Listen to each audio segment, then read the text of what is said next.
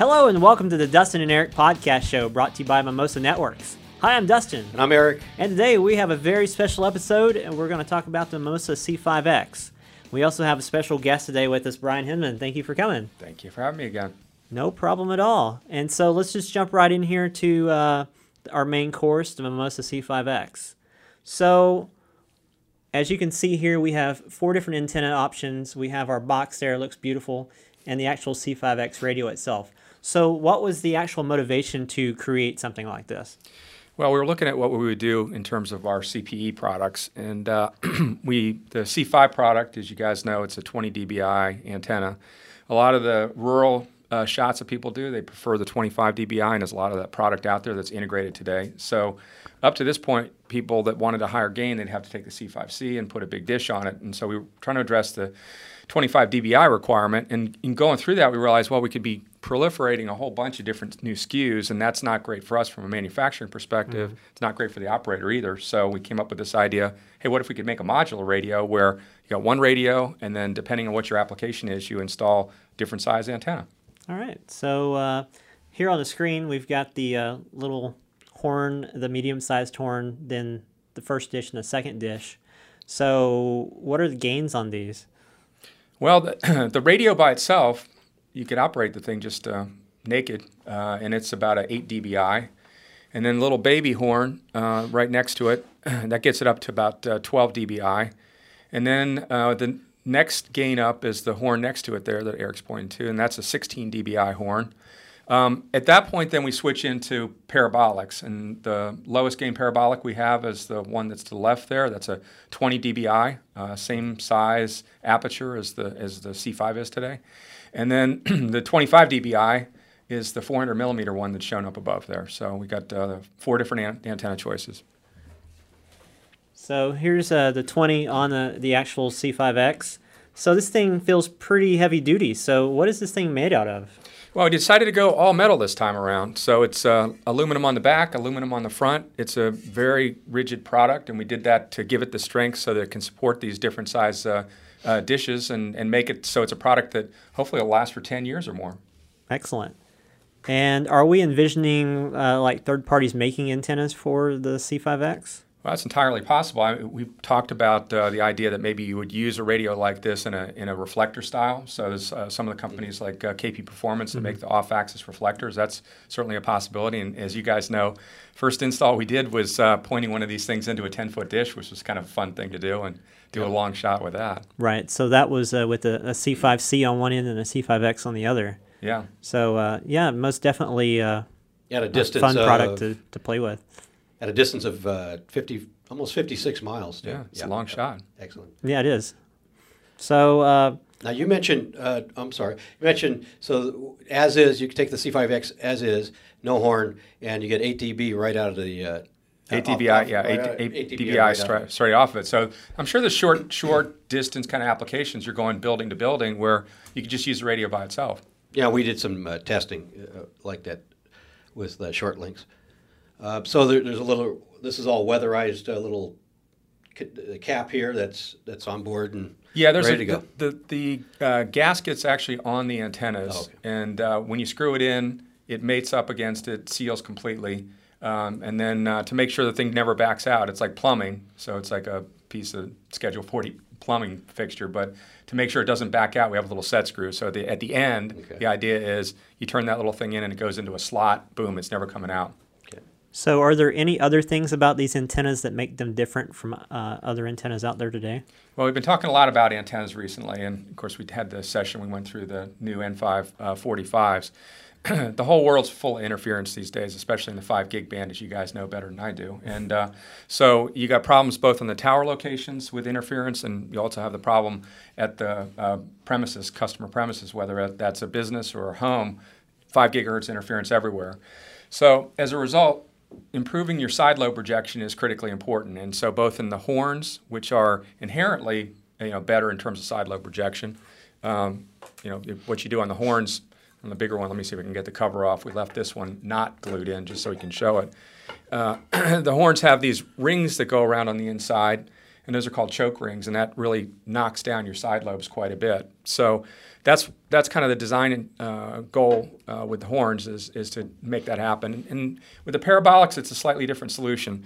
So with the parabolics in the past, and many of our competitors have done this as well, the feed oftentimes is projected out beyond the surface of the front of the dish. Now the problem with that is if you can see the feed from the side, it means that it's going to pick up interference as well. Right. So you'll notice in both the uh, 400 millimeter and the 250, what we've done is we pulled back the feed so it's down inside the dish, and that way uh, you're improving your side lobe rejection. So these are kind of the techniques. With the horns, you want to put the rings inside, and with the parabolics, you want to pull your feed back so that the rays are actually coming down into the feed that way.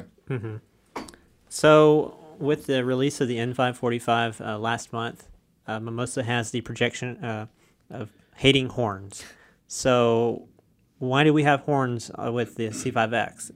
Well, I think you know horns. There's nothing wrong with horns. Horns are, are a good thing. I, I, our objection to the use of horns for access points is, in most cases, your subscribers are spread out over 45 degrees or something like that, and then maybe an elevation angle you can narrow the thing up to nine degrees. So rather than having a circular pattern for your access point, in most cases, a sector is going to make more sense. But now, when you get down into the customer premises side of things, a, a circularly symmetric horn is a perfectly good solution. And again, it provides, with the rings inside the choke rings, it provides awesome side lobe rejection. So all the stuff that's going on in the house, and inevitably somebody's going to have something running in the 5 gig band happens to be on the same channel you're using for your access network. Um, this knocks down all of the interference that's coming from inside the house. If you got you got a client here, you got and his neighbors, you got a couple of neighbor uh, or commercial uh, clients behind that or off to the sides, and we've Yeah, got got- some fantastic front to back. Yep. You need that. Need that. Both your, you know, we call front to side ratio, which is looking down into the house, but then to your point, it could be front to back Back, as well. So sides. just knocking everything down except the direction you're looking is the goal. So, Brian, where does this product fit in with the existing uh, client family? So today we've been shipping the C5 for several years, and the C5C has become really popular over the last uh, year and a half. Um, we're going to continue selling the C5Cs, uh, super popular. The extended frequency range, people are hooking those things up to large dishes, typically two foot, sometimes three foot dishes. A lot of that that's going on out there. And the C5, uh, we're going to be phasing it out. So this product is going to be taking over that range, and you have products now instead of being fixed at 20 dBi, which is what the C5 has been. You've got products ranging again in gain from your raw 8 dBi all the way through 20 up to 25. So that's that's the intent here. Multi gain. Yep. Yep. Okay. So, uh, I know the N545 uh, is uh, usable between 4.9 and 6.4 gigahertz. I assume that this will also be able to do the same thing. Definitely. I mean, we're, we're all about the extended frequency range these days. So 4.9 to 6.4. And uh, most of the market we've seen has been outside the United States, especially uh, down in, in Latin America. That, that band is just super popular. Right. Great news for us is uh, word uh, from our FCC friends is that we're going to take some action here in the United States. So uh, it by next year, perhaps we'll have 5.9 to 6.4 open in the United States. And so, if nothing else, even for the operators in the United States, buying this product is future proofing yourself. Excellent. That that's definitely a whole new band uh, to pollute. yeah, exactly.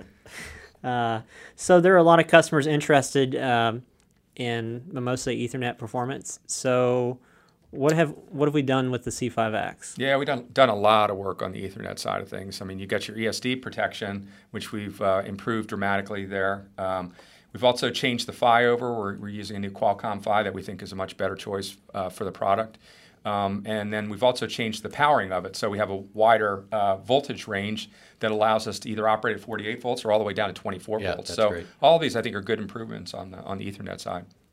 All right. So do you want to talk about? Uh, can you talk about how much this is base price? So the, the base price for the product, we try to get really aggressive on that side of things. It's uh, $59 for the base product. And the base product out of the box um, runs at uh, 100 base T speed and is uh, for point to multipoint applications. So that's the where we see the bulk of the volume going. And, and uh, a lot of folks, if you're trying to provide like a 25 megabit service, that's a real value based uh, pricing solution. Okay. Can you elaborate on what we can do with uh, a higher tier pa- uh, pricing for this then? Since this is a base is at 59 for point to multipoint and 100 meg. So what what else can we get out of it? So we have uh, a couple of option keys or feature keys, as we call them, that are available for the product. Uh, one of them takes the product up to 1,000 base T speeds. So for people who are offering those 100 meg plus services out there, they're going to want to buy that feature that feature key. And then the other uh, feature key we have is for applications that are point to point, which are higher value applications. There's another feature key for point to point. So uh, with the feature keys, how will the mobile apps support it between some of the uh, uh, Samsung platforms and uh, iOS, et cetera? Right. So we have two uh, mobile apps today, as you know. We're, we've got uh, both for the Android platform as well as for iOS. And we're going to enhance those mobile apps because most people install it that way. It's just way easier to put in Mimosa radios if you've got the mobile app. So the mobile app will now also include, as part of that install flow, asking if you want to upgrade with these feature Right. keys. And so you put that in at that time. And the key, it's once you uh, once you've used that key for one radio, that's it. That key sticks to that radio. for that particular key, right? And then there's a notion of what we call the wallet. Wallet, so yeah. you you buy feature keys, and then they're sitting in your account, and so then when you go to redeem them, they're used up. Okay. Yep. So uh, backing up here just a little bit back to Ethernet and uh, the basic package of 100 meg on the radio. Say if somebody wants to just use 100 meg on the radio, should they still run Cat 6 or can they use Cat 5e and be okay? Yeah, we get we get a lot of questions around this, and so cer- certainly for people that are going to take the base product where the Ethernet PHY is set at 100 base T. Um, Sure, go ahead and use uh, uh, Cat 5e because people have a lot of Cat 5e cable out there. Okay, and uh, another thing here is looking at the back here, we've got a spot for two uh, pipe clamps or hose clamps.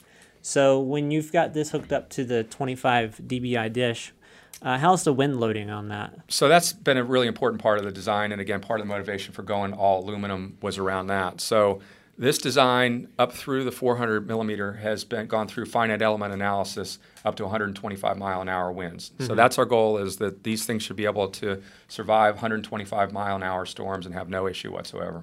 So what about uh, ex- expanding and contracting and heat and cold in the, the pipe clamps? Will that cause it to loosen up and turn, or is it going to be pretty solid? It's, it should be super solid. Um, as we've seen uh, with other products on the pipe clamps, as you get down to the really small diameter, down to like the 32 millimeter, you start having some issues. And so there, I think we've been recommending people maybe put mastic on if you have a really narrow pole. But for any of the poles 38 millimeter on up, uh, it's fine. It's super tight. Okay.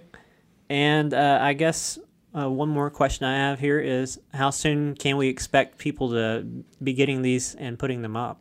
So the products will be shipping from uh, uh, manufacturing uh, in November, so mid-November. So by the end of the month, I think we're going to start having a lot of this product appearing in the field uh, in November. Excellent. Uh, I personally can't wait to get more uh, myself and put them up, and I'm sure that there's plenty of people out there who are excited to to put these up as well. So uh, looking forward to it. That's a fun new All right. product. Um, Eric, you you've actually installed some of these. You want to tell us a little bit about your uh, your experience putting these up? How easy or how hard they might be? Yeah, I put uh, I put a pair up at a third of a mile uh, with the 16 dB uh, horn on it, and it was uh, pretty uh, pretty quick and simple.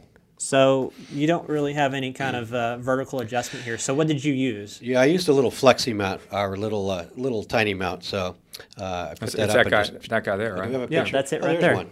Yeah, so you're able to to do a little bit of angle, uh, down angle with that, or down tilt. Um, it's pretty. Just tighten it up, uh, peaked it, and uh, away it went. And these things are pretty light, so that's Really light, yeah. barely any weight on that flexi mount whatsoever. Yeah. Yep. And uh, so it went pretty easy, really easy to align. Uh, yeah.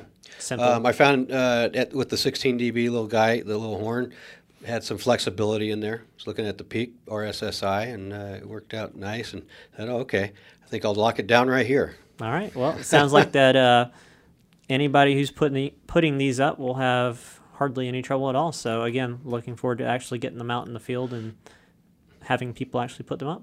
Yeah, I think I think what's going to be really nice is to have people make the comparison with other other products that are out there, both things that we've done as well as other competitive products, because this side lobe rejection I think is a really big deal, and uh, people will be picking up a couple of MCS levels just on that basis alone.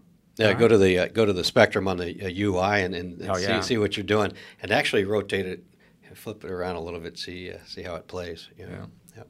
All right. Well, I guess that's it, Brian. Thank you for coming in. Thank you, guys. Uh, Thank you. thanks for talking a about pleasure. this awesome product, the C5X. So, uh, guess we'll see you guys next time on our next podcast.